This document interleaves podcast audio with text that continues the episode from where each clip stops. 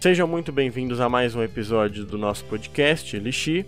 Eu me chamo Bruno Oliveira e aqui comigo está o maior pagodeiro do episódio, do episódio passado, Maurício. Opa, sou eu mesmo, já tô marcando shows também. O pessoal chamou bastante o Bruno aí.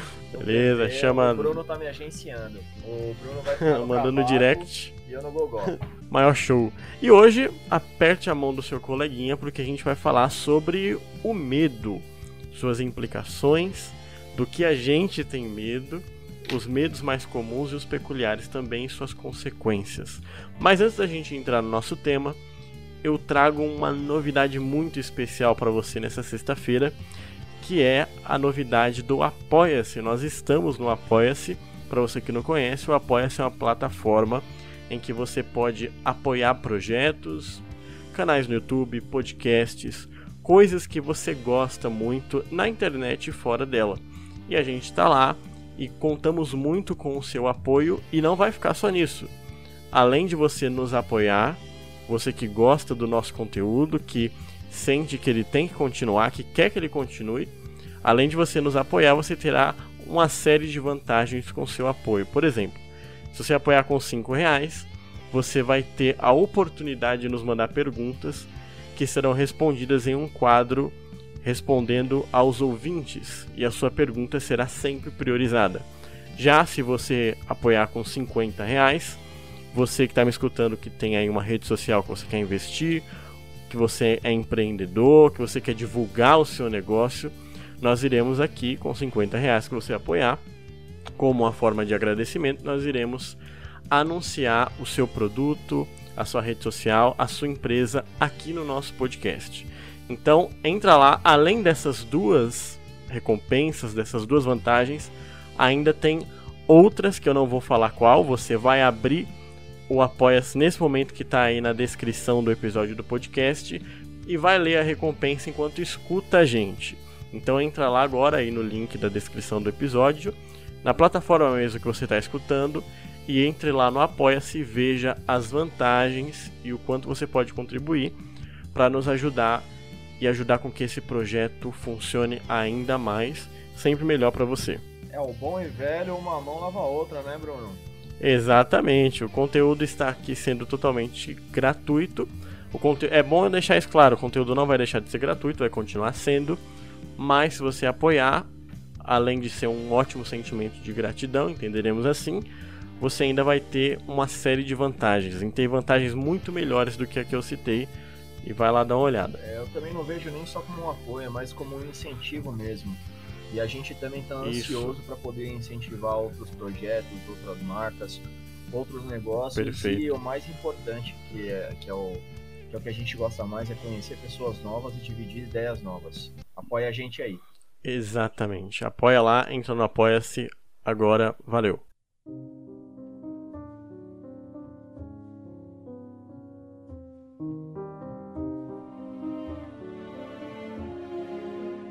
Entrando no assunto, no tema, o medo ele é algo inerente ao ser humano. Então, desde o começo da existência da raça humana, uh, acredito que desde o co do começo de uma vida tem medo. De no reino animal você tem medo, uh, com os seres humanos, né, você também tem medo.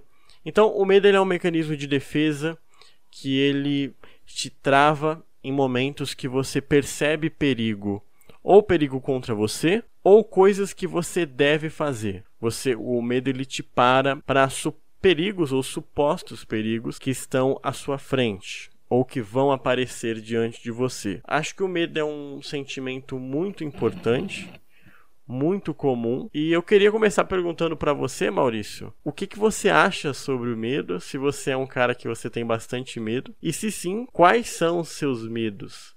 Depois eu respondo também. É, eu tenho, claro, como qualquer ser humano, eu tenho muito medo, muitos medos. Eu tenho certeza que o medo trouxe o ser humano até onde ele está aqui hoje, até como a gente está conversando. Sim. O, o, medo ele não só pode nos travar, mas ele também pode fazer a gente correr ou evitar de fazer alguma coisa. O medo é uma perturbação, né? É um, se a gente pensar em uma perturbação. perturbação, é um incômodo, uma coisa que, que nos faz mal, aquele mal forte, aquele mal absoluto. E um dos grandes medos que eu tenho É um medo de. Eu... Poxa, o, os estudos dizem que a maior parte das pessoas tem medo da morte. Humildemente, uhum. eu ainda não posso dizer que eu tenho medo da morte. Mas algo que eu tenho certeza, que eu tenho certeza, é o medo de eu me tornar um fardo para alguém. É o medo de eu Sim. ser uma pessoa uhum. que necessita de, um, de, de outras para poder sobreviver. Eu morro de medo disso. Falaram sobre o medo da morte. No que eu fiz aqui antes de começar, eu fiz no meu Instagram. Se você não segue, segue lá.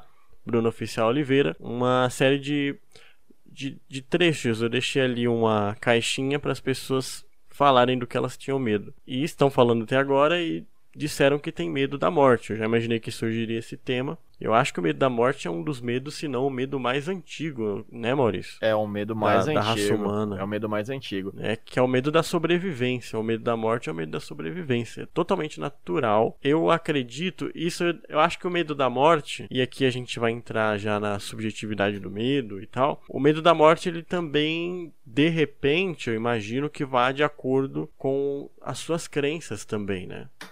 Ah, claro, a sociedade ah, que você convive eu... influencia os seus medos. Isso. É, vamos... o, o, medo da morte também. Então, é. vamos imaginar. Imagina lá os caras da, da, da, época das cavernas. Imagina o tamanho de um mamute pro cara caçar. Mas uhum. se ele não caçasse aquele animal, talvez era o único que sobrevivia, sobrevivia nas nevascas junto com o homem, ele ia morrer. Ele podia Sim. ter medo do mamute, mas ele tinha que encarar. Então, de certa forma, o medo ou ele podia fazer morrer de fome, de frio, de sede. Aí a, a força do medo de não querer morrer também fazia com que ele caçasse, buscasse o alimento, né? O medo nos motiva também, pode nos motivar. Por exemplo, você só você só sai para para trabalhar, fazer algo da sua vida, porque você tem medo que você ou as pessoas que precisam de você pereça. Então esse medo serve também como um combustível. Apesar que ele para a gente também, eu vou falar nisso. A gente vai falar disso daqui a pouco. Mas ele para também. Só que é, o, e o que eu estava dizendo sobre o medo da morte também vai ao encontro do que você estava falando. É que o, o medo da morte também tem a ver com as nossas crenças o que, que a gente acredita que vai ser dessa vida, do, do que vai ser depois da morte, aliás, né? Isso também tem muito a ver com a gente. Eu não tenho medo, para ser sincero, eu não tenho medo exatamente da morte. Quando se fala em morte, eu tenho medo do meu sofrimento para passar dessa vida para outra de acordo com, meu, com a minha crença, para outra realidade. E tenho medo também de da morte de outras pessoas que eu amo. Isso é algo que eu tenho muito medo, Maurício. Ah, sim. pessoas que eu gosto morrer. Isso é uma coisa que fica martelando. É. Acho que martelou a cabeça de muita gente no ano passado e no começo desse ano. É, que tiveram pessoas próximas que perderam pessoas que amaram. É, tá um saco e a é, gente é uma... continuar falando de pandemia, mas não tem como, né? Olha o medo que a pandemia causou na como. gente. Não tem como nos nossos familiares, nas pessoas mais velhas, no grupo uhum. de risco. Imagina só. O medo da, de, de pessoas que amamos partir dessa vida, né? É muito grande. Antes de começar o podcast, minha mãe tá escutando também os meus podcasts, olha que legal. Ela falou assim que eu perguntei para ela, mãe, qual o seu maior medo? Ela falou assim: meu maior medo é que você e suas irmãs morram. Então, eu acho que é um medo também que é muito iminente aí num pai, né? Que o seu filho morra. É um grande medo. O pai, eu acredito que ele tem mais. O pai e a mãe, né? Acredito que tem mais medo da morte do filho do que da sua morte. Eu também creio, eles têm muito mais é sabedoria, algo, talvez por né? isso. Eles já viveram muito é, mais muito... desgraças do que nós. Já viveram. É, e é, é muito comum, né, isso. Inclusive, a psicologia infantil diz que o, as crianças pensam muito na morte dos pais e tem muito medo que os pais morram. É muito interessante isso, né? Sim. Como a ausência de outra pessoa faz com que a gente sinta medo. A gente tem medo de ficar só. Sim. De perder aquilo que amamos. É muito interessante. Mas é engraçado, porque todo ser humano vai morrer, todo mundo sabe, mas ainda assim tem medo. Sim. Eu não tenho. Eu, eu é por... Como eu disse, eu não tenho tanto medo da morte, mas eu tenho medo do pós-morte. O que é. Do pós-morte? O que vai ser, como é que vai ser. Principalmente pra gente Porque que é cristão, né? Como. A chapa esquenta, né? Literalmente a chapa esquenta, é. né? Esquenta Você gostou, né? Do, Mas, do assim, aspas. Foi bom. Mas, assim, é o pior da, da, da pós-vida, da morte, é porque não tem como provar nada. Isso que é complicado, entendeu? Ninguém volta para dizer como foi. Isso é muito complicado. Quer dizer, tem algumas pessoas que acreditam que volta, mas tirando crença de, to de todo mundo, assim. Ninguém diz como foi realmente e as pessoas acreditam. Mas será que é bom o voltar da fa... morte? É esse que é meu medo, se a gente voltar. Porque então, olha, olha esse mundo que a gente vive. Ah, eu não, pra ser sincero, se eu Assim, ó, eu amo viver.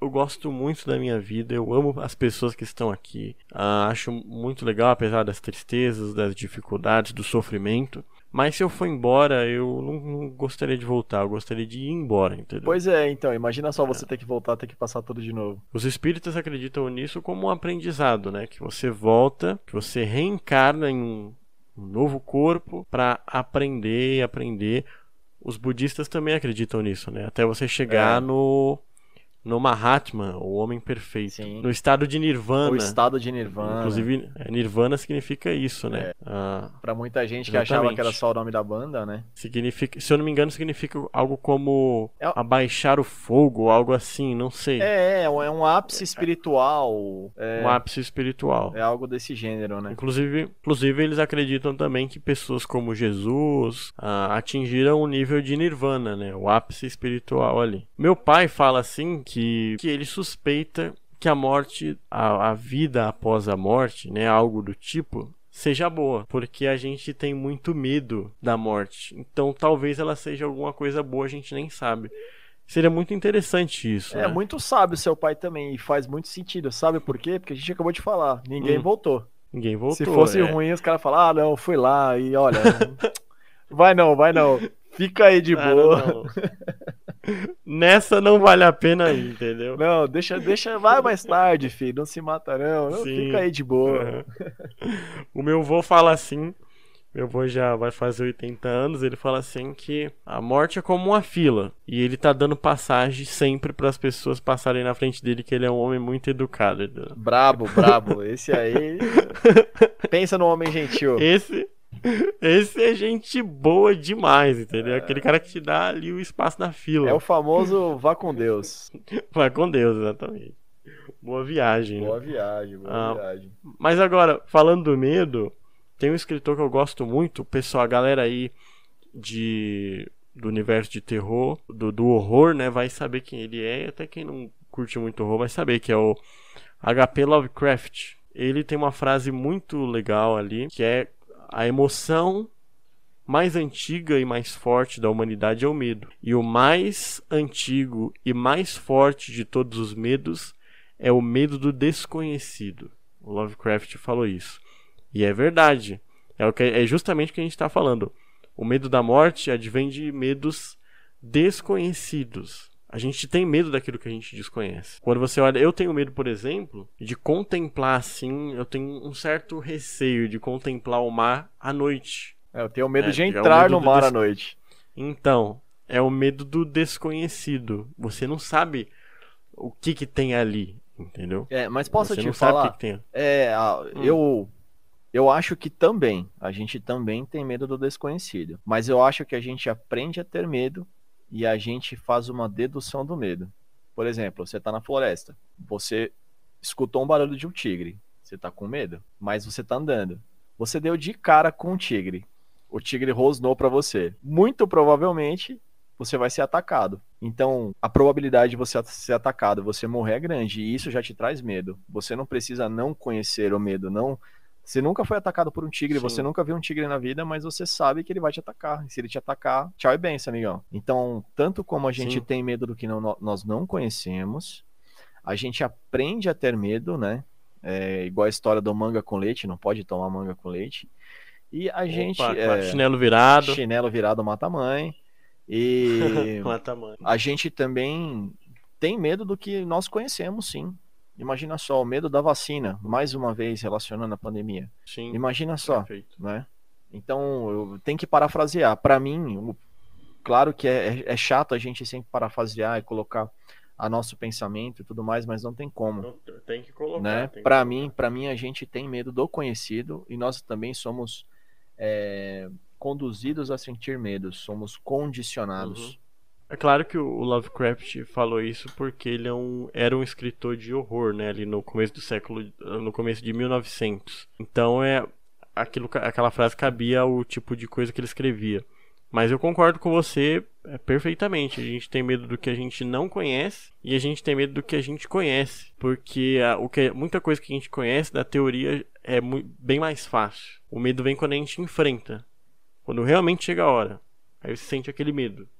Né? É igual o medo de falar em público. É um medo que você você se imagina talvez até falando em público, mas quando você chega na prática é algo que trava a maioria das pessoas. É, o famoso peripaque do Chaves, né? Uh, mas o medo de falar em público, eu li isso há muito tempo, não sei se é real, mas eu tinha lido que o segundo maior, o segundo maior medo do homem, normalmente, uma média, né?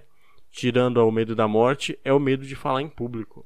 É, nossa, que engraçado. É, interessante, não sei se é real, mas eu conheço muita gente que tem medo de falar em público, muita mesmo. Eu também conheço muita gente, eu me sinto estranho por não ter esse receio de falar em público. Eu tenho é receio de ser questionado. Eu... Alguém me... Ser questionado, é, esse é o problema. Alguém né? me colocar numa situação de me questionar, entendeu?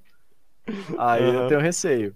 Aquele trabalho mal feito na escola que você faz de última hora, assim, vai lá apresentar, algum, alguma pessoa levantar a mão e falar assim: tá, mas e. e por que fulano de tal disse isso? Quais são as bases? Eita, nós. É, é algo, algo do gênero, entendeu? Fazer alguma coisa que não ficou tão bem feita que, que deu abertura para ser questionado, né? Uhum.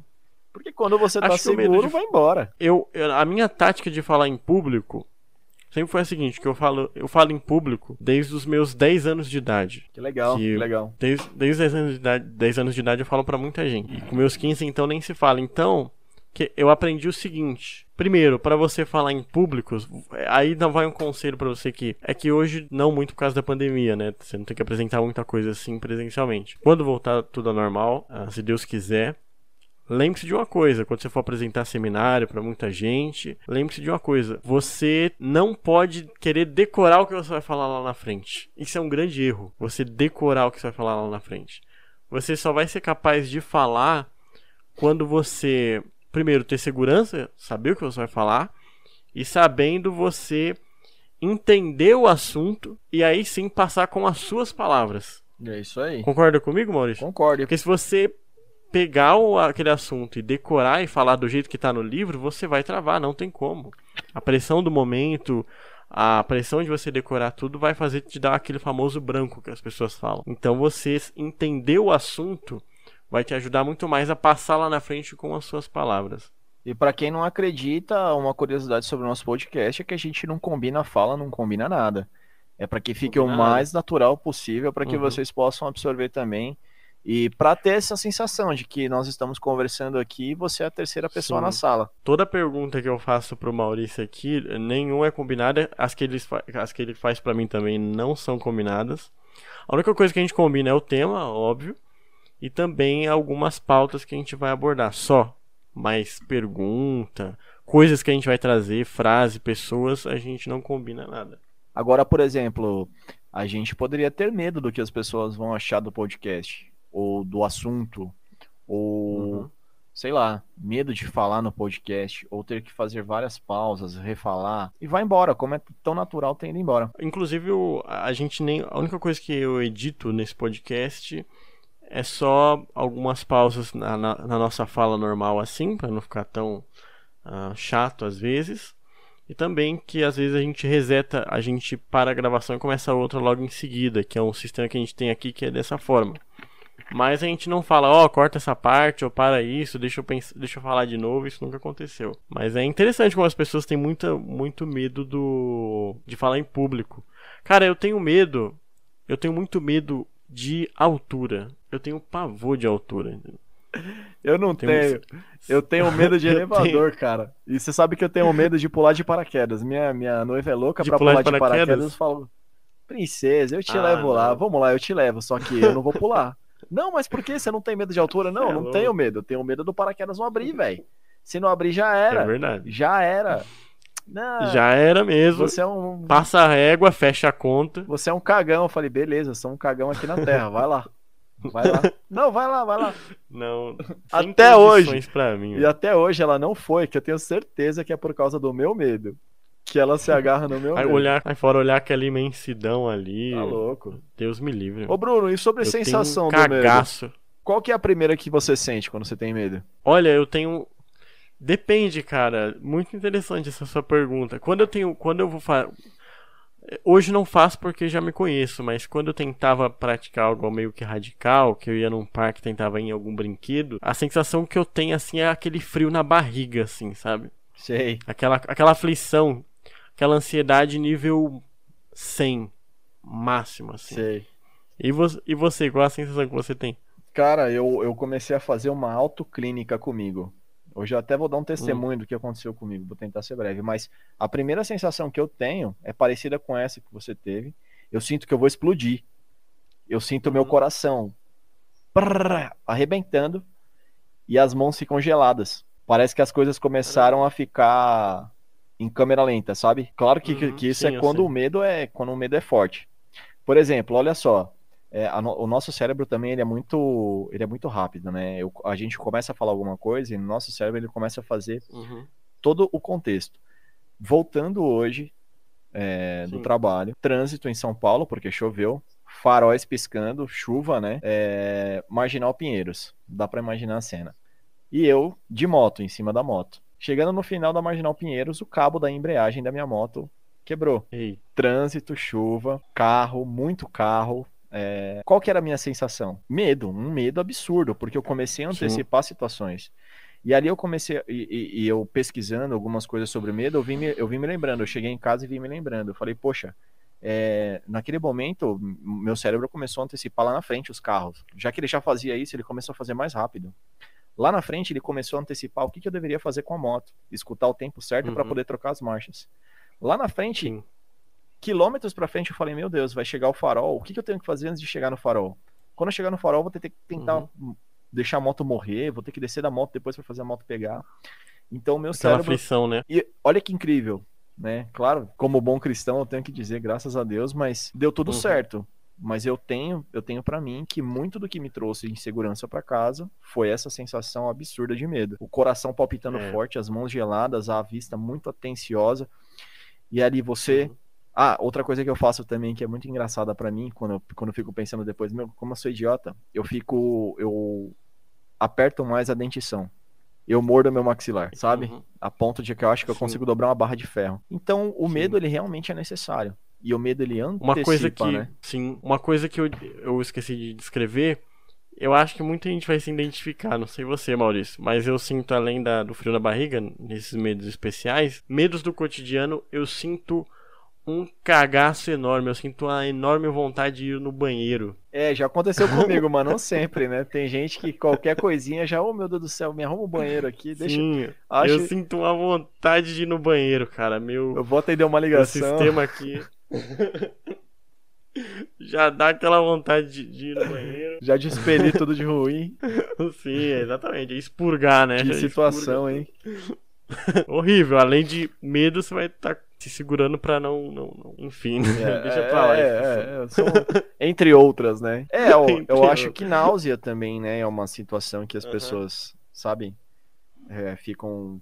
Quando É. dá um medo, um estresse absurdo assim, dá uma sensação de náusea também. Mas dá Agora, um tem uma- alívio, né? Você já sentiu também as pernas mole? Hum, Eu já senti muito as pernas mole, de repente um, você quase bateu o carro, ou você quase Sim, foi assaltado, a perna fica igual um Uhum. macarrão. é, sim. uhum, tremendo, a mão tremendo. Que coisa, né? Sensação boa é quando, é quando o medo também vai embora. Ufa! Aquele alívio, né?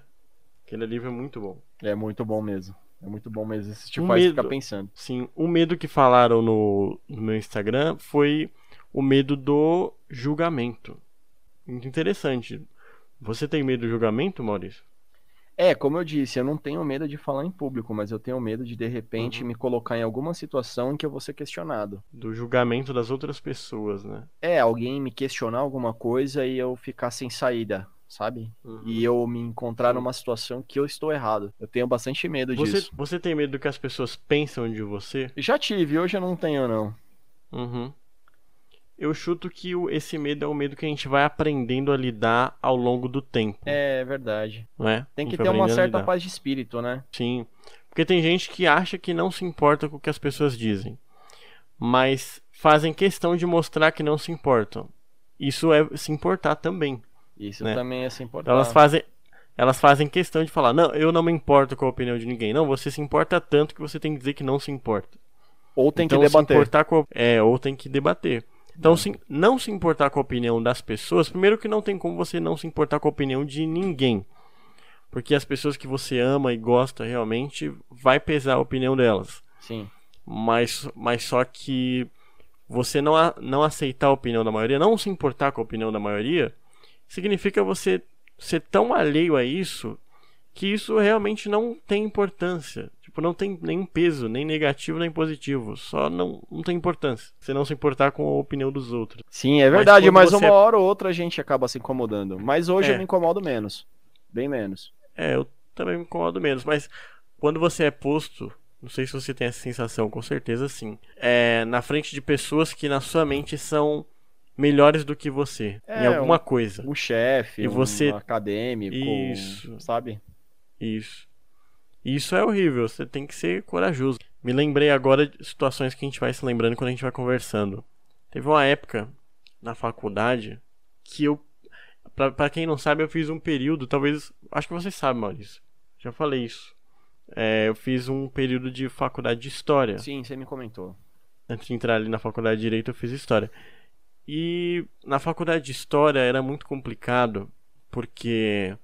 Me desculpe aí você ouvinte que faz história ou que é professor de história, mas você vai ter que concordar, pelo, ou pelo menos a minha realidade foi assim, não sei a sua, que a, a faculdade de história é um curso como é de humanas, uh, mexe com ideologias. Era um curso, e naquela época eram as eleições de 2018 para presidente, não é isso? Eram as eleições Sim. de 2018 e a maioria dos professores que entravam, apesar de terem muito conhecimento, serem até bons professores, eles queriam enfiar a ideologia deles na nossa cabeça. E eu tinha tinha ali uma cerca, cerca de 30 e poucos alunos, 40 alunos na sala, e a maioria das pessoas na sala batia continência porque o professor falava, e a outra, o, e o que restava, não concordava com o que o professor dizia, mas também não tinha coragem de falar que não concordava. Então eu me lembro que na época, todas as noites que eu saía do trabalho para a faculdade, toda noite, era uma aflição. Eu voltava para casa até cansado Sabe aquele sentimento de tensão toda hora? Posso porque, imaginar. Porque o, professor falava alguma coisa e eu e mais outro rapaz, que eram os únicos que tinham coragem de levantar a mão e falar: Não, professor, você está errado. Você não pode fazer isso na sala de aula. Você está querendo colocar o seu pensamento. Ou então ia contra algo que todo mundo estava dizendo que era, a gente estava dizendo que a gente achava que não era. E aí dava aquela confusão. O professor mais os alunos colocavam pressão em mim nesse outro rapaz para obedecer como se fosse uma, uma mini ditadura mesmo, né? E era Sim. aquela aflição toda e as pessoas baixar come... a cabeça e é, ouvir, né? E as pessoas começavam a misturar opinião com uh, a relações interpessoais e começavam a confundir. E eu me lembro que foi um período muito cansativo mentalmente para mim porque eu me sentia na obrigação de falar que eu que o que eu estava pensando naquele momento. Se eu, já teve um dia de eu não ter falado, não ter dito e voltar para casa e quase não dormir à noite, tipo me cobrando, entendeu? Então eu tinha necessidade de falar. E isso provocava muita tensão, até medo, assim, de de repente falar, mas era algo que eu tinha que fazer. E é, aí. Você, tinha, você, não tinha medo de falar, você tinha medo da consequência, né? Medo da consequência. Que eu, eu sabia que ia vir uh, retalho, né? Sim, terrível. É horrível terrível. isso. Terrível. Agora, pra gente fechar sobre a questão da subjetividade do medo e o conceito, uma coisa muito interessante que eu reparei é que o medo também ele vai de acordo com épocas crenças e povos, né? Por Sim. exemplo, eu não, eu não sei se foi você que já disse desse podcast ou foi em outro lugar que eu já ouvi, mas eu, eu tenho essa informação de que a partir dos anos 2000, depois do atentado às torres, o filmes sobre atentados eram filmes que afligiam mais o povo americano. Filmes sobre atentados, né? Ah, em locais é, não, públicos. Não fui eu. Não foi eu você, de um mas rapaz eu... aqui um amigo meu é. próximo, ele, ele comentou que, que havia uma outra relação com as Torres Gêmeas, pode ter sido isso. Então, a, aí é isso, entendeu? E que pra gente talvez nem faça tanto sentido esse medo, porque a gente sofre, nem sofre atentado assim de direito como os Estados Unidos sofreu, né? Provavelmente é. o medo da, do pessoal na, no século passado era conflitos por causa das guerras. Medos, Sim, medo guerra. esse que a gente, medo esse que a gente não compartilha. Hoje talvez a gente vai começar a compartilhar, já começamos a compartilhar medo de doença, de vírus, né, de coisas do tipo. Por exemplo, o, esse escritor, o H.P. Lovecraft, escritor de horror, escrevia sobre uh, muitos monstros marinhos. Então o medo da época era o medo marítimo, porque as pessoas viajavam muito, acredito, uh, através de navios, de, de barcos, né? Então o medo marítimo estava muito presente ali nas pessoas. É, agora a gente falou lá no começo que o medo é, é uma coisa que muitas vezes a gente não conhece, por isso que a gente tem medo. Antigamente os mapas, eles, quando o mundo ainda era plano, né? Sim. Como a gente já citou em outro podcast, o mapa, no final dos mapas, quando acabavam as terras, haviam desenhado os monstros marinhos, né? Sim, que perfeito. Aí os barcos chegavam e nunca mais voltavam, se uhum. perdiam. Né? Inclusive, então... inclusive o se você pegar ali um mapa uh, da época do, do, descobrimento do Brasil, que era o Novo Mundo, né, como eles chamavam, no mapa daquela época tinha sereias no mapa. E também a monstros sereia, marinhos. É, Kraken, é polvo, isso. dragão, redemoinhos. Inclusive, o próprio Pedro Álvares Cabral relata o dia que ele viu uma sereia. Um peixe em forma de mulher nas, em uma das suas ah, navegações. Eu acho que isso aí era muito rum que eles estavam carregando no navio. é, muita cachaça, isso sim. É, deu efeito. Toma um porre de rum, você vai ver até besouro que nada. Isso. Até elefante na água, né? Ah, é, é bom, mas tudo bem, né? Tá bom. outras épocas.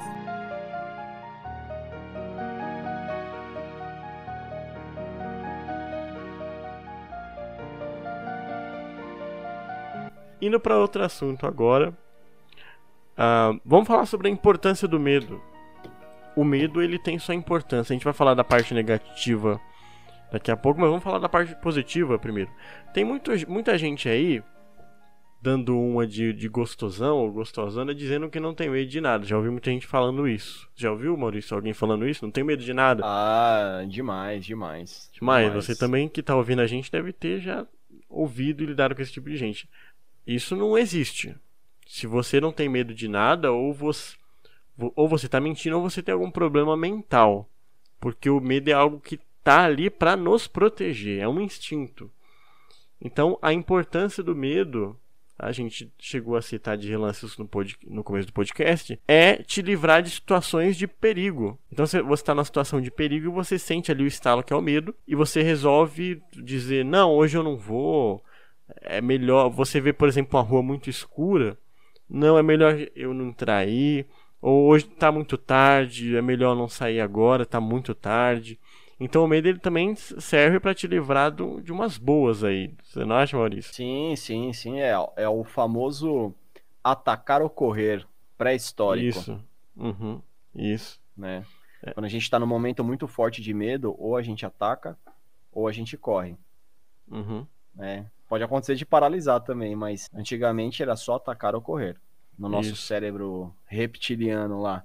A nossa parte uhum. mais antiga do cérebro dos nossos antigos reflexos. É, é uh, o medo é muito bom, assim. É muito bom que você que está escutando tenha medo. O medo também serve para você se preparar melhor, não é? Já pensou? Uh, você tem um seminário para apresentar, algum projeto para apresentar na sua empresa, seja lá o que for, e você não se prepara porque você não tem medo. E aí chega lá você apresenta tudo de qualquer jeito. Então o medo ele serve também para preparar a gente quanto pessoas, né? Para nos formar. Sim, o medo serve para isso também. Quem tem, tem medo. Exatamente. Deixei uma lacuna, tem... na, uma, uma, lacuna na frase. É, quem tem, tem medo, exatamente. Não então é o medo é muito importante. Chegamos a essa conclusão, o medo é muito importante para você que está ouvindo. E sinta o medo, sinta ele passar por você. Saiba administrar, porque uma coisa que a gente não. que eu esqueci de falar, o medo ele tem certas escalas. Tem aquele medo que é o, o é o, uma espécie de medo instantâneo, É o medo súbito, aquele medo que te, que te pega e te traz um pavor, né? Do seu coração palpitar muito. É, o é esse medo. E também tem o medo é, mais discreto, aquele medo que vem aparecendo em forma de ansiedade, de pouco em pouco, ele vai aparecendo, aparecendo, aparecendo, daqui a pouco ele explode em você. Tem esse, esse estilo de medo também, né? Que é o medo é, mais. Tipo, ou a fobia, né? Que em alguns casos fobia. é um medo sem necessidade. Uhum. Por exemplo, um medo de barata. Medo de barata? Né? Você tem fobia, Maurício? Alguma fobia assim? Não, eu tenho mania pra caramba. Agora, uhum. fobia. Fobia, não? não? Klaus, tem não, gente que tem tenho, Eu tenho raiva né? de barata. É. Raiva de barata. Claustrofobia. tenho. Inclusive, cara, a barata não morre, né? A barata é um ser que não tem medo, né? A barata viveu a, a explosão nuclear, né? É, eu tentei matar uma barata um dia desses e deu uma chinelada. Aí fui buscar um, um papel para jogar ela fora. Quando eu voltei, cadê a barata? Sumiu. Aí eu encontrei ela de novo, dei outra chinelada. Aí quando eu virei o chinelo para ver, ela saiu correndo. Eu fiquei com tanta raiva que eu matei ela com o pé descalço, cara. Caramba! Ó, meu amigo, eu tenho. Eu tenho uma cisma com inseto. Eu não gosto dessas coisas. Teve um dia aqui no meu quarto. teve um dia aqui no meu quarto, cara, que uma barata apareceu na parede e eu falei, eu vou tentar matar. Mas naquela coragem, quase no hino, sabe? Mas ah, vou matar, vai. Sim. Porque às vezes a barata Sim. é voadora também, aí é o pior, né? Quando é, ela abre as asas, quando é. ela bate as asas. E aí eu falei, vou eu matar. Chamo de barata do Ned for Speed. é, barata de, de Satã. Mas aí, cara, eu fui pegar o, chinelo para matar. Quando eu voltei, ela tinha sumido. Meu amigo. Eu fiquei até 4 horas da manhã acordado. Enquanto eu não visse essa barata, eu não, eu, eu não dormiria em paz, entendeu? Fiquei até 4 horas da manhã. Terrível. Até. Exatamente. Até que eu não consegui. Eu não achei ela. Relutei ainda pra dormir, mas o sono me pegou, não teve jeito. Aí nesse momento imagino eu que ela saiu e e fez o que queria, né? Mas é o, é o medo que eu tenho também. Eu tenho medo de inseto. De, de inseto assim, tipo barata, rato. Nossa, meu, rato. Pelo amor de Deus, cara. É, rato Não. é complicado, cara. Rato é... Esses dias eu, eu, fui pra. Eu tenho tido bastante medo, sabe de quem? Do Detran. Hum. Quando você menos espera, eis que lá, uma né? multa. Eu falo, cara, não posso tomar uma multa, não posso. Passam-se meses. Aí eu falo, vai vencer a multa agora, vai vencer a multa. Eu tô acompanhando no site, chega duas. Falo, meu Deus do céu. Agora, o medo que. Perguntei pro meu pai, qual... perguntei pro meu pai também, né? Qual, qual o seu medo? Ele falou assim que, além do medo que eu sei que ele tem, que é de ficar sem dinheiro, tem outro medo também, que ele diz que tem, que é o medo de ficar velho e doente. São dois medos é... que ele é. tem. É um medo Compartilho que com ele desse medo. É, vai ao encontro de você de você ficar de, ter o medo de ficar dependendo dos outros, né? Mas é algo Sim. meio que inevitável para muitos de nós, né? Ficar velho é inevitável se você chegar até lá. E a doença vem também, é, acaba sendo natural, né? É verdade é algo que é inevitável, não é? é não vai encontrar. Tem não tem como, não tem como fugir. Uhum, sim. Bruno, só, só me lembra esse último tópico que a gente estava falando. Sobre a importância de ter um medo. Sobre a importância de ter medo, né? O medo como vantagem. Pois é, eu, eu sinto que o medo é importante, então logo ele se torna uma necessidade, né? Do ser uhum. humano. O medo trouxe a gente até aqui. Você já ouviu falar do mundo VUCA? Não. Não é nenhum programa da Nickelodeon, não é nenhum uhum. desenho, não é nenhum filme novo que vai sair. Uhum. o mundo VUCA, ele foi criado, é uma teoria, né? É, é, uma ideia. Esse, esse mundo VUCA ele foi criado, ele foi percebido no, em 1990, quando teve a Guerra Fria. Sabe aquele vai, não vai? Vou tacar uma bomba, mas não vou. Vou invadir o seu país, mas não vou. Uhum. Vou mandar um espião, mas eu não sei quem é o espião. O espião espião duplo, né? Então, o mundo inteiro, os grandes países, as grandes potências, é, geopoliticamente, eles ficavam muito tensos, né? Aquela, aquela, digamos, a sala de guerra, a sala de Sim. gerenciamento de crise dos, dos políticos, ela ficava extremamente ali tensa e as pessoas viviam com medo. E tecnicamente nessa guerra não foi, foi disparado nenhuma arma nuclear, né? Mas havia-se muito medo disso.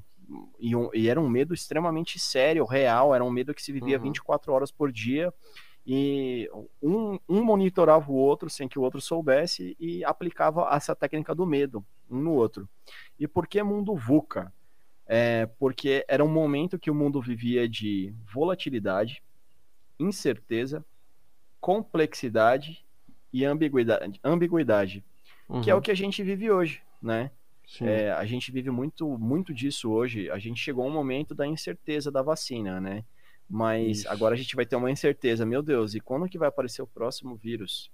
Uhum. Nossa, e quando que vai ser a próxima guerra? É... O ser humano ele tá tão alheio um com o outro. O que, que pode acontecer comigo? E como todo mundo sabe, eu trabalho com pessoas já há bastante tempo. Eu gosto muito dessa questão de desenvolvimento pessoal, profissional. Uhum. É, nesse podcast eu descobri que você gosta também. É, o, esse, esse, papo de mundo VUCA se tornou um treinamento para as grandes empresas de, de venda, de consultoria, de crescimento pessoal, uhum. até mesmo do coaching, que é um assunto passado que a gente já Sim, falou. Primeiro podcast. Né? Então, o mundo VUCA, realmente, até hoje que se fala, ele é trabalhado muito em treinamentos. Então, ele foi criado em cima do medo. Né? Eu, eu, eu me lembrei disso, achei muito interessante uhum. pontuar. Muito bom, perfeito. Ah, você falou da pandemia aí também, e o medo do. O medo como benefício é, foi, foi está sendo importante nessa pandemia, né? Para travar as pessoas, para se cuidar, passar álcool em gel, usar máscara, evitar. É sempre bom é, falar, né? Sim, e o medo, o medo travou as, muita gente fazer isso, não todas, mas travou muita gente de negligenciar o que, as coisas e chutar o pau da barraca e o medo travou muita gente, né? É. E é o medo Ele como benefício. E atrapalhou. É, e o medo como benefício também.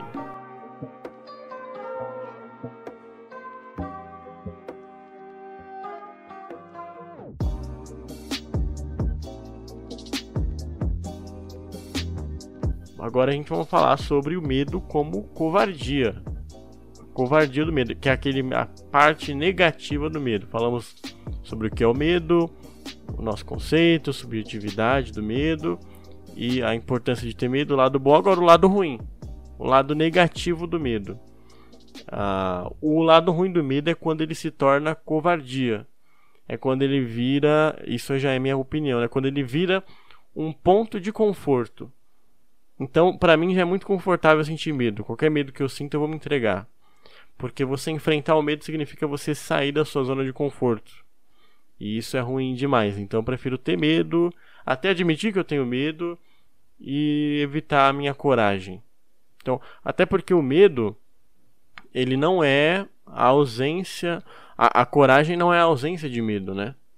A coragem é Perfeito. é tendo medo, você tendo medo, ainda assim você enfrentá-lo. Então todos Perfeito. os grandes é heróis, as grandes pessoas, elas não, não é que elas não tiveram medo. Elas tiveram medo, mas olharam para sua coragem e decidiu investir nelas e aí sim conseguiu ultrapassar o medo. Né? Resumindo, tá com medo? Vai assim mesmo. Muito bem é, falado, Bruno. Assim que mesmo. bom que você lembrou de falar isso. É. Importantíssimo. Ah, inclusive, eu tô lendo agora o livro que eu tô lendo no momento é a biografia de Churchill, né, a vida dele. E eu assisti, fica como recomendação aí de livro, uh, Church, Uma Vida, tem dois volumes e também o filme dele. Eu sei que é ele é uma pessoa muito controversa, tem uns que gostam, tem uns que não gostam, mas é muito interessante como ele agiu naquela época. O filme dele é O Destino de uma Nação, de 2017, é muito bom. É, o livro eu ainda não tive a oportunidade de ler, mas o filme é excelente. O filme é, é, maravilhoso. E você sente aquela tensão, e o ator, eu não sei o nome dele, mas depois que eu ver esse filme eu vou prestar mais atenção nesse ator. Ele interpreta muito bem, e ele interpreta também os momentos de medo do Churchill. Então, no momento que, que Churchill está lá conversando com os líderes de guerra sobre a, a projetos, estratégias e tal, e o Churchill está sozinho, e pensando em alguma coisa, você sente o medo nele. Você sente o medo dele. E é muito interessante que mesmo com esse medo ele continua tendo decisões firmes. Então é, isso... A minha percepção é que esse medo dele desencadeou algumas ideias incríveis, né? Sim. Até a questão dele passar algumas armas dos Estados Unidos, que não queria se envolver na guerra, passou para o uhum. Canadá e do Canadá mandou para a Inglaterra. Sim. Isso foi ah, incrível. O momento ali de Dunkirk, né? Maravilhoso também. Sim. E, assim, um, é um medo, usando a ferramenta do medo, como, como benefício, porque senão ele poderia usar também como covardia. Então ele fica paralisado, faz um acordo ali com Hitler e pronto. Já vai ser cativo. Ele provavelmente. Se entrega. O resto do Viveríamos mundo. um mundo totalmente diferente hoje, né? exatamente. Então, é, o medo também é importante, mas também o medo ele vai servir como um inimigo seu. Vai fazer você ficar parado, você não agir, você não ir adiante, né? Tem um, um livro. Você já deixou de fazer alguma coisa por medo? Já. Já deixei sim, cara. Quem nunca, ah, né? É. Depois comenta aí no podcast. É, exatamente. É... Há aqueles também, né, Bruno, que além de não ter medo, ter medo do que não existe, ter medo do que não se conhece, tem aqueles que também têm medo da verdade, né? Talvez esses medo sejam da os verdade. piores. É, tem gente que, tem, que morre de medo da verdade. Tem, ah, tem, tem alguém foge. que tá ouvindo aí tá com medo. Tem gente que fica fingindo uma vida que não tem, uma pessoa que não é, e acredita nisso, nesse personagem, ou em alguma situação que ele tenta maquiar na vida, e morre de medo da verdade. E tem gente que tem medo de ser descoberto. É. Ah, tem um filme, inclusive você que também estuda, você que estuda direito e tal, é interessante esse raciocínio. Que as pessoas elas têm medo da prisão, elas têm medo de condenação, uh, de tempo afastado da sociedade, mas elas também têm medo de serem descobertas. Tem medo que as pessoas realmente saibam quem elas são. Tem medo Isso de também... um apelido, né? Isso. Eu tenho um amigo que ele tem medo de um apelido. Eu vou contar o apelido dele, Conte. mas eu não vou falar o nome dele. Conte. O apelido dele é Mentira. É mentira. É. Eu não vou nem porque... perguntar por quê. Mas é mentira. Falar é mentira porque ele, ele é baixinho e ele tem as pernas curtas, entendeu? Aí ah. ele não gosta que a gente curte esse apelido dele pra ninguém. É mentira, Ó, mentira chegando curta. aí. É... Pô, sacanagem. Nossa. Ele não gosta, ele não gosta. Putz, ó, se você estiver ouvindo esse podcast, me desculpa, mas. Ô, mentira. Eu lembrei de você. É, por favor, né? se alguém se identificar também aí, olha. Esse apelido casa muito bem. Você é baixo, Maurício? Maurício ensinando. Maurício agora nossas instruções de bullying. Né? É, o próximo podcast é a arte do bullying com o Maurício Burano. com o Maurício Burano. Inclusive, a gente vai falar sobre bullying aqui em algum episódio do podcast, a gente ainda vai falar. É vai. Eu vou me lembrar desse exato momento. Falar, Maurício, você lembra aquele dia? Você falou do seu amigo do, da perna curta? ai, ai, ai. Mas é, é mas isso. isso. Isso dá assunto para mais um podcast. Deixa é... pra lá. Vamos pra frente, senão mas falando, a gente vai perder aqui. Pra, pra fechar isso aí, tem uma coisa muito interessante. Um escritor que eu gosto muito, o Dante. Conhece, Maurício? Dante Alighieri. Ah, sim, do Inferno de Dante, da Exato, Divina Comédia de Dante. Perfeito. É literatura medieval, século XIV. Dante escreve ali como meio que uma sátira, né? É uma, é uma comédia, como diz, a coleção de três livros. Ele e nesse nessa sátira ele passa pelo inferno, pelo purgatório e pelo céu. E o inferno tem nove camadas.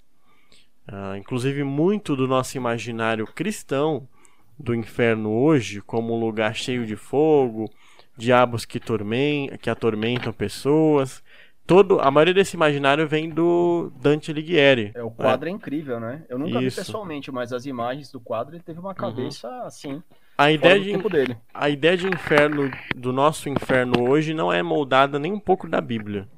Até porque o Novo Testamento não fala muito de inferno. Quer dizer, fala de inferno, mas não fala como ele é. A nossa ideia de inferno é muito moldada de Dante Alighieri e de Milton em Um Paraíso Perdido. Interessante, para que aí vai linkar com, com o nosso assunto de hoje, é que Dante, antes dele entrar no inferno, ele para na porta do inferno e ele descreve, e ele escreve pra gente o que está escrito nos portões do inferno. E o que está escrito nos portões do inferno é sensacional, é Deixai toda a esperança, ó vós que entrais. Então significa que você viver no inferno é você viver sem esperança. Quem vive sobre o peso do medo carrega no coração a essência do inferno. Então esse, esse é o raciocínio ali de Dante Alighieri.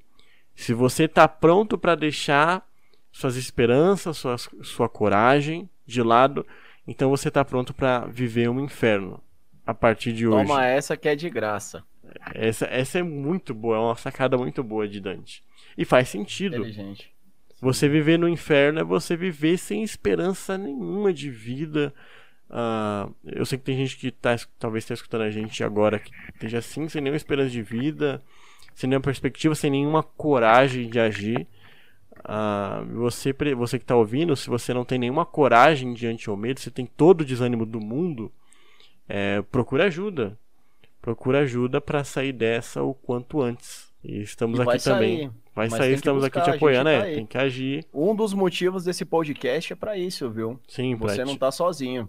Para te ajudar, te, te apontar caminhos certos que você deve ir. Então, um dos caminhos é esse. Procure ajuda, você que está em um quadro depressivo procure ajuda. Ou você que não está depressivo, que tem gente que não está depressiva, depressiva, mas só é covarde. Né? Depressão não é covardia, depressão é uma doença. Mas tem gente que só é Sim. é covarde mesmo. Então, para você, sacode essa poeira, você levante a cabeça, seja corajoso, corajosa e vamos, vamos à luta.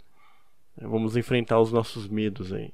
O covarde é aquele que se utiliza do da coragem apenas nos momentos oportunos, mas na verdade ele uhum. tem escondido é uma grande, uma Sim. grande vontade de sair correndo.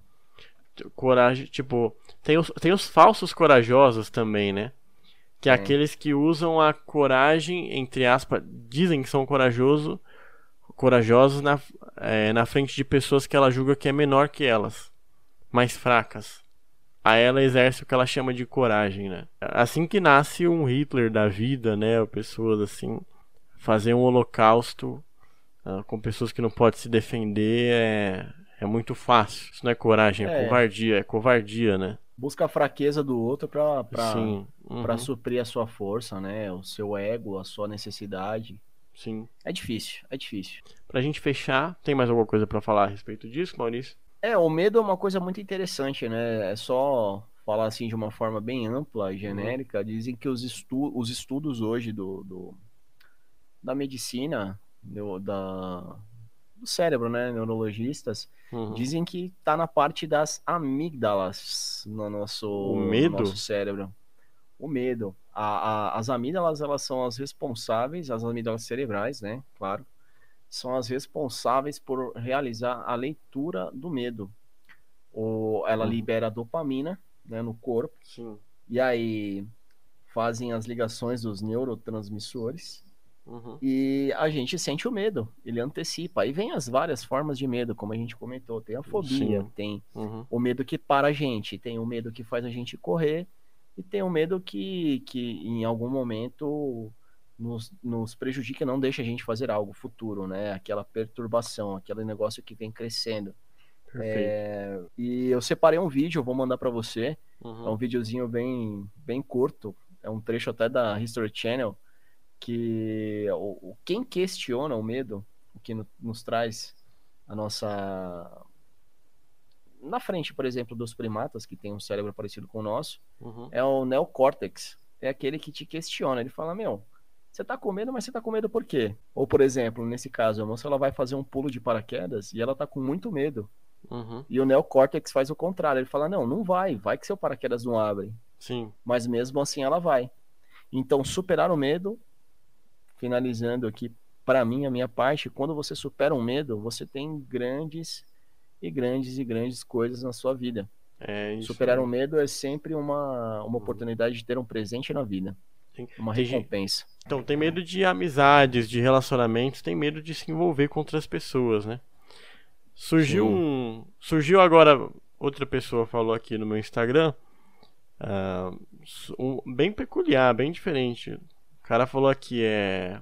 Duas pessoas falaram, né? Um falou assim que tem medo de não ter medo para algumas coisas. Então ele tem medo de não ter medo para algumas coisas. Ou seja, o cara tem medo de chegar a algum momento ele precisar ter medo e não ter o medo. Você entende? Sim. Uhum. É, um, é bem é uma peculiar, psicologia reversa do medo. Sim, bugando É o famoso cérebro. enquanto enquanto você tá indo, eu tô voltando. Sim, é. Quando você tá vindo com os ovos, eu tô indo com o bolo. Eu não sei se esse é o ditado. Esquece, se não for, esquece. Nem sei se é assim. Né? É assim mesmo? Acho que é. é né? Eu acho que é isso aí. É mais eu ou menos é isso aí. aí, entendeu? É tipo o Chapolin falando ditado. É, isso, isso. Chaves. É, bem isso. Ilustrou bem. Água mole em pedra dura, mais vale um pássaro na mão do que dois voando. Oh, Deus. Teve outra aqui que falou que tem medo da miséria. Medo da miséria. Interessante. De cair na é, miséria. É bem amplo também, né? Uhum. Qual que é o tipo de miséria? É, uma qual miséria é o tipo espiritual, miséria? uma miséria financeira, né?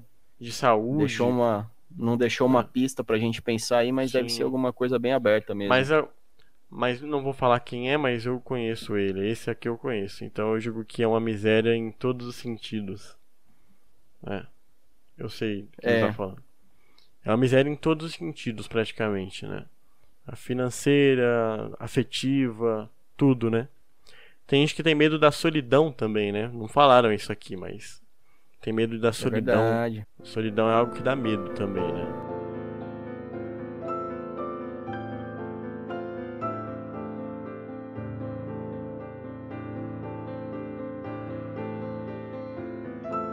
Mudando de assunto, para fechar agora o assunto para fechar, ah, vamos falar sobre a instrumentalização do medo. Que isso? É usar o medo alheio em benefício próprio. Você já você já viu, Maurício, alguém que usou o medo de outra pessoa em benefício próprio?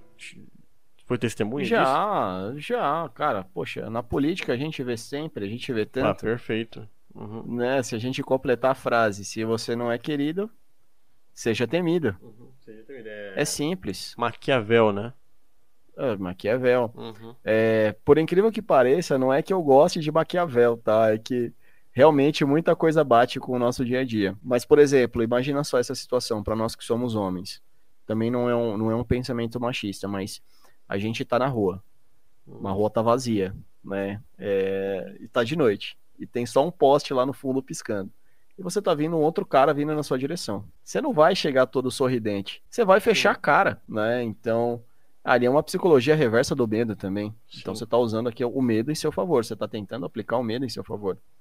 Né? Você tá tentando se esquivar daquilo, não é mesmo? Agora, Maurício, uma pergunta pra você, sua opinião, né? Questão de opinião. Aproveitando que você falou de Maquiavel, o que, que é melhor? É melhor ser temido ou ser amado? Na sua visão, como pessoa, né? Não, não a visão política de Maquiavel, né? Do príncipe. Mas, na sua É. visão pessoal, é melhor você ser temido ou ser amado? Eu queria deixar bem claro a todos aí que você me deixou numa saia bem justa agora, né? Peço perdão. É mais uma prova de que isso aqui não, é, não tem nada de combinado, entendeu? É, é, bom, eu vou tentar ser lógico. Sim. É, eu penso que é melhor ser amado. Porém, os Uhum. que são amados são os que sofrem mais. Então, talvez entre ser temido e ser amado, não dá pra escolher os dois, né? Eu tenho que me posicionar, Uhum, né? Eu não vou sim. ficar no café com leite. Café com mais eu prefiro ser amado. É, eu É. prefiro ser amado, né? Mas ter uma, bo- uma boa dose dos dois é bom. É, acho que melhor, melhor do que você ser temido, é melhor, porque, porque da minha lógica, é melhor você ser amado, porque com amor você pode conquistar também respeito. Né? E com Isso. respeito você não tem necessidade de ser temido. Uhum. E, ser, e quem é temido, muitas das vezes não vai ter o respeito. Perfeito, perfeito. Respondi bem? Eu- muito bem, eu e Ô, apresenta também a minha obrigado, opinião. Escapei. Ufa, né? Então, mas inclusive eu conversei isso essa semana aí com, com a minha namorada sobre a questão do amor. Na minha opinião, o amor implica muito sofrimento também, né? Você amar é você sofrer. Estar disposto a sofrer. Ah, e também a questão que você falou sobre ser amado ou ser temido. O cara que ele é temido, ele tem um problema, sabe qual é, Maurício? Poxa, tem vários, mas eu queria Mas eu vou falar o meu, me o, que eu, o que eu acredito. Tem vários. Mas o cara que é que ele é temido, geralmente ele está em uma posição sobre sobre algumas pessoas pensando nesse cara, né? Uh, uma posição de vantagem. A primeira oportunidade que tiverem de passar a perna dele e derrubarem, vão fazer. A primeira. Ah, sim, é né? verdade. Estão esperando é só uma fraquejada para ele fazer para fa fazerem isso com ele. O cara que é amado não. O cara que é amado, consequentemente, ele provavelmente ele vai ser respeitado. E mesmo que tiverem toda a oportunidade do mundo, se ele realmente for amado por alguma pessoa, por algumas pessoas, não vão passar a perna nele. Não vão agir de muita má fé com ele, assim, né? A ponto de destruir Sim. o cara, assim, completamente. É, eu, eu, eu penso digamos que é o exemplo de Macbeth, né? De Shakespeare. É, bruxas tiveram uma visão, deram uma visão para ele que ele ia ser um, ele era um capitão, ele ia ser um, um lord, depois ele ia ser o rei. Uhum. E na uhum. verdade, quem que tramou a queda do rei para ele se tornar rei foi a mulher dele. A mulher dele teve tanta vontade de que ele fosse rei que foi lá e matou. E ele nem queria Sim. tanto ser rei assim. E depois a vida dele foi uma desgraça, porque uhum. ele, ele até tinha receio de matar o rei, mas ele ajudou. Ele matou o rei. E a mulher dele depois teve crises psicóticas e se matou também.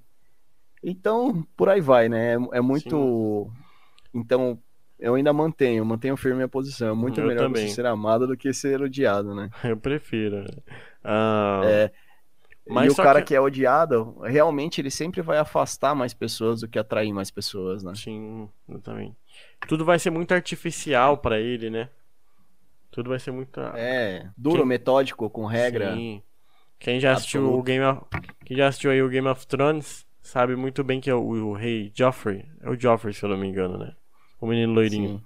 Uh, tudo que cara insuportável, volta... né? Meu Deus. Insuportável. Não vamos dar spoiler, mas aí é, é um nojo esse cara. É um nojo. Esse moleque é um nojo. E tudo que tá em é... volta dele é muito artificial. As pessoas fazendo reverência totalmente artificial, é baseado no medo. O medo traz artificialidade pra perto de você. O amor traz espon... o amor traz espontaneidade, né? Muito bom. Agora, falando sobre a instrumentalização do medo. Tem gente que usa o medo dos outros ah, para benefício próprio, né? Ah, a gente não tem, não tem como não voltar no assunto dessa pandemia. Quantas pessoas usando a pandemia, que é o medo real, a pandemia existe, o vírus existe, mas usando para se promover, ou usando para manipular pessoas. Isso existe muito. Ah, pessoas, por exemplo, na Idade Média que usava o tema bruxa para manipular a população da época. Uh, são coisas que as pessoas pegam e o medo é um ponto fraco também. Sim. Além de além dele ser bom, de ter seus lados seus lados bons, um dos lados ruins é o ponto fraco. Quem tem medo Sim. é facilmente manipulável por aquele medo mesmo que o medo seja justificável, mesmo que o medo seja real, como no caso da pandemia, algum político uh, mal intencionado pode e vai usar a pandemia ou agora ou mais para frente nas eleições para manipular eu através do quem medo. trouxe a vacina. Isso. Fui eu quem proibiu a vacina ruim Perfeito. de vir. Sabe Fui qual vai ser o pagamento? Sabe o que, que a ciência política diz sobre as, as próximas eleições, principalmente para presidente? Sabe qual é o discurso que mais vai ganhar? É discurso... O discurso do centro, né? Não, não, é o discurso envolvendo saúde pública.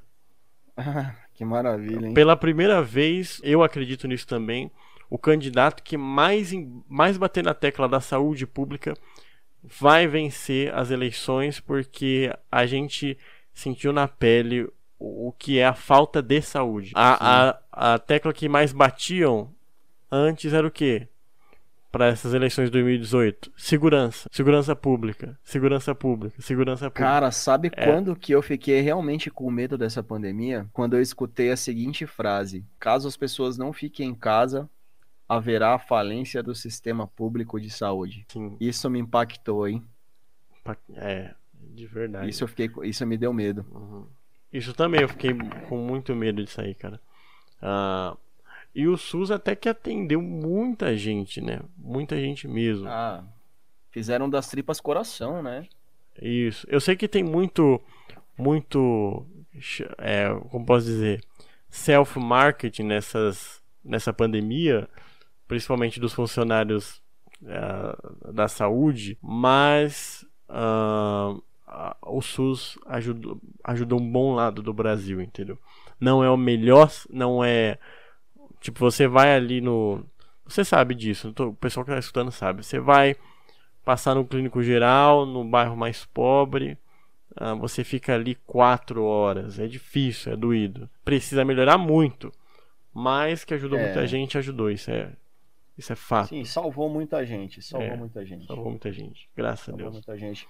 E agora vem mais um medo, né? Aquele de você ser vacinado e não saber se a vacina foi aplicada mesmo, né? É um outro medo, isso. E tem gente com medo da vacina, né? Tem gente com medo da vacina. da vacina. A gente falou sobre isso mais ou menos no, no podcast sobre teorias da conspiração, né? Tem gente com muito é. medo da vacina em si. Ah, é, tudo bem você ter medo, porque é uma coisa que você não é biólogo, você não, não é médico, você não sabe, na verdade. Mas, de novo, que a tecla que a gente bateu, né? Você faz tanta coisa sem saber. Você toma Coca-Cola sendo que ela desentope pia também, então você não sabe a fórmula da Coca-Cola e você toma mesmo assim. Ou você faz alguma coisa que você sempre se coloca em risco, mas nem percebe, então por que não investir nisso que é um, uma urgência iminente aí, né? É, e ajudar muito, né? Uhum. E ajudar muito a curto prazo, a longo prazo. Saúde nacional é importantíssima. Sim. Mais alguma coisa, Maurício? Falando sobre o medo, sobre não, tudo? Não, fechou? Não. É isso. Mais uma vez aí, só vim aqui para aprender. Que isso? Eu vim aqui para te escutar, pô. Ô louco, então, então ferrou. Então vamos fazer um podcast de silêncio aqui, ó. Uma hora e... Uma hora e tralalá de silêncio. Inclusive, eu acho, eu não sei porque a gente eu corto algumas partezinhas, né, que a gente tem que parar para reiniciar a gravação, para dar continuidade na gravação, mas eu acho que esse é o podcast mais longo. Ah, não. Errado estou. O podcast mais longo foi o passado, sobre a amizade, deu uma hora e vinte, né? Esse deu Sim. uma hora e treze, 14, no máximo, talvez uma hora e quinze, né? Estamos rompendo a barreira da, é... dos, dos eu ainda, quero eu ainda quero fazer um podcast de duas horas, cara. De duas horas, a gente tem essa vontade. Mas a gente chega lá, a gente, a gente chega, chega lá. lá. Inclusive, uma ideia aqui para você que está escutando e você depois dá aí o feedback fala se é legal ou não. Nós queremos trazer assuntos, por exemplo, teve uma pessoa que lá no meu Instagram, segue lá, se você não segue, Bruno Oficial Oliveira, e também o Instagram do Elixir Podcast Oficial. Uh, lá no meu Instagram eu perguntei para eu pedi para as pessoas darem sugestões de temas de podcast e teve uma que falou sobre budismo e eu estou entrando em contato já vendo algum, algumas pessoas que são budistas para vir fazer uma participação especial no nosso programa, Maurício. Espetacular, e hein? E conversar vai agregar com... demais. Exatamente. E conversar com a gente, a gente trocar ideia, ela explicar, porque é bom ouvir da pessoa mesmo o que que é. Então a gente quer fazer isso. Uh, trazer, quem sabe futuramente, pessoas que entendam muito bem do tema que a gente vai tratar, algum tema especial, para conversar com a gente. Uma espécie de entrevista aí. Uma um bate, entrevista não, um bate-papo. Né? Um só trio. vai agregar, vai ser muito é, bom. Só vai agregar. E você que não me segue uh, na, no Instagram de novo, siga lá, siga o Instagram do nosso podcast. Siga também o Maurício no LinkedIn. Como você está lá no LinkedIn, Maurício, para te achar? É Maurício Gabriel Burani. Maurício Gabriel Burani. E também o Apoia-se, que nós falamos no começo do programa, mas vamos reforçar de novo. Vá lá no Apoia-se, tem uma série de benefícios para você que, que, quer ser um apoiador. Uh, ah, para você que ficou até o final, vou falar mais um benefício, hein, Maurício, que tem. Um bônus. Um bônus. Você apoiando com 30 reais, você escolhe, ajuda a escolher o tema do próximo episódio. Então você apoiando todo mês com 30 reais, você fala alguns episódios e nós vamos falar sobre o tema que você pediu. Nós iremos fazer isso. Desde que, é claro, esteja de acordo com o nosso estilo de podcast. E aí nós iremos é fazer com tem certeza. Tem que ter um match, também... né, de assunto. Isso, exatamente. E também tem outros outros benefícios. Lá você vai lá e nos apoie para esse projeto continuar e para a gente trazer conteúdo com muita qualidade e também para fazer valer o nosso tempo que estamos disponibilizando aí gratuitamente para vocês, certo? Maurício, tem algum recado, alguma coisa mais a dizer? Algum medo? Nada, só. É, eu tava dando uma olhada aqui atrás, escutei uns barulhos estranhos. e... é, é, o medo de. Aqui no meu quarto tá praticamente tudo escuro, né? Eu nem sei o que tem atrás de mim. Atrás de mim tem uma janela bem escura aqui. Eu não é. quero nem olhar. Algo e haverá. Você... E você que tá ouvindo, não olhe para trás, com certeza, que coisa boa não vai ter. E tenha uma boa noite. Agradecer. Eu só queria agradecer mais uma vez, Brunão. Obrigado o convite aí mais uma vez. Queria agradecer aí ao feedback de todo mundo que tem falado, tem, tem sido muito positivo. Muito tanto para mim, eu creio que pro Bruno tem sido muito positivo também, galera. Opa. A gente só tá fazendo uhum. realmente. Primeiro, porque a gente gosta muito. Sim. E segundo, que a gente quer passar coisas positivas. Então, se tiver negativo, também pode falar, mas até o momento só os feedbacks positivos têm, têm dado muito mais gás pra gente. Valeu. Era só muito isso. Muito bom. E também não se esqueça de ir lá no meu Instagram e no Instagram do Elixir Podcast, que vou fazer um post sobre esse podcast uh, no sábado. Você está ouvindo na sexta, no sábado eu vou soltar e aí você vai lá e diga qua, quais são os seus medos, o que você mais achou interessante desse podcast. Comenta lá com certeza eu vou ler seu comentário, tá bom? Muito obrigado por você ter nos acompanhado até aqui. Até a próxima e falou!